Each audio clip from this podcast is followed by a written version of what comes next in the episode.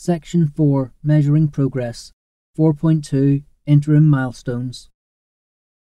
We also set out two interim milestones in the action plan to help track progress towards having the DEG. A.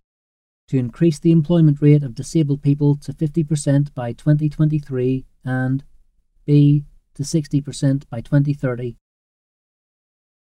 To reach these milestones and ultimately have the gap, the employment rate of disabled people will need to increase by at least one percentage point every year on average. This has been achieved so far.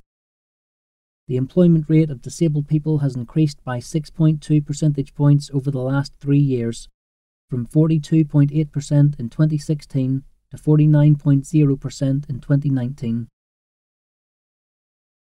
Figure 4 Changes in the employment rate of disabled people.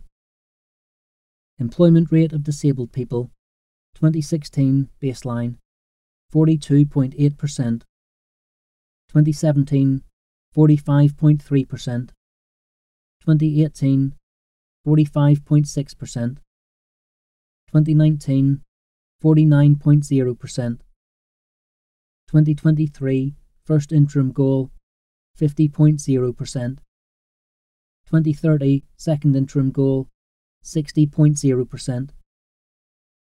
Progress towards interim milestones.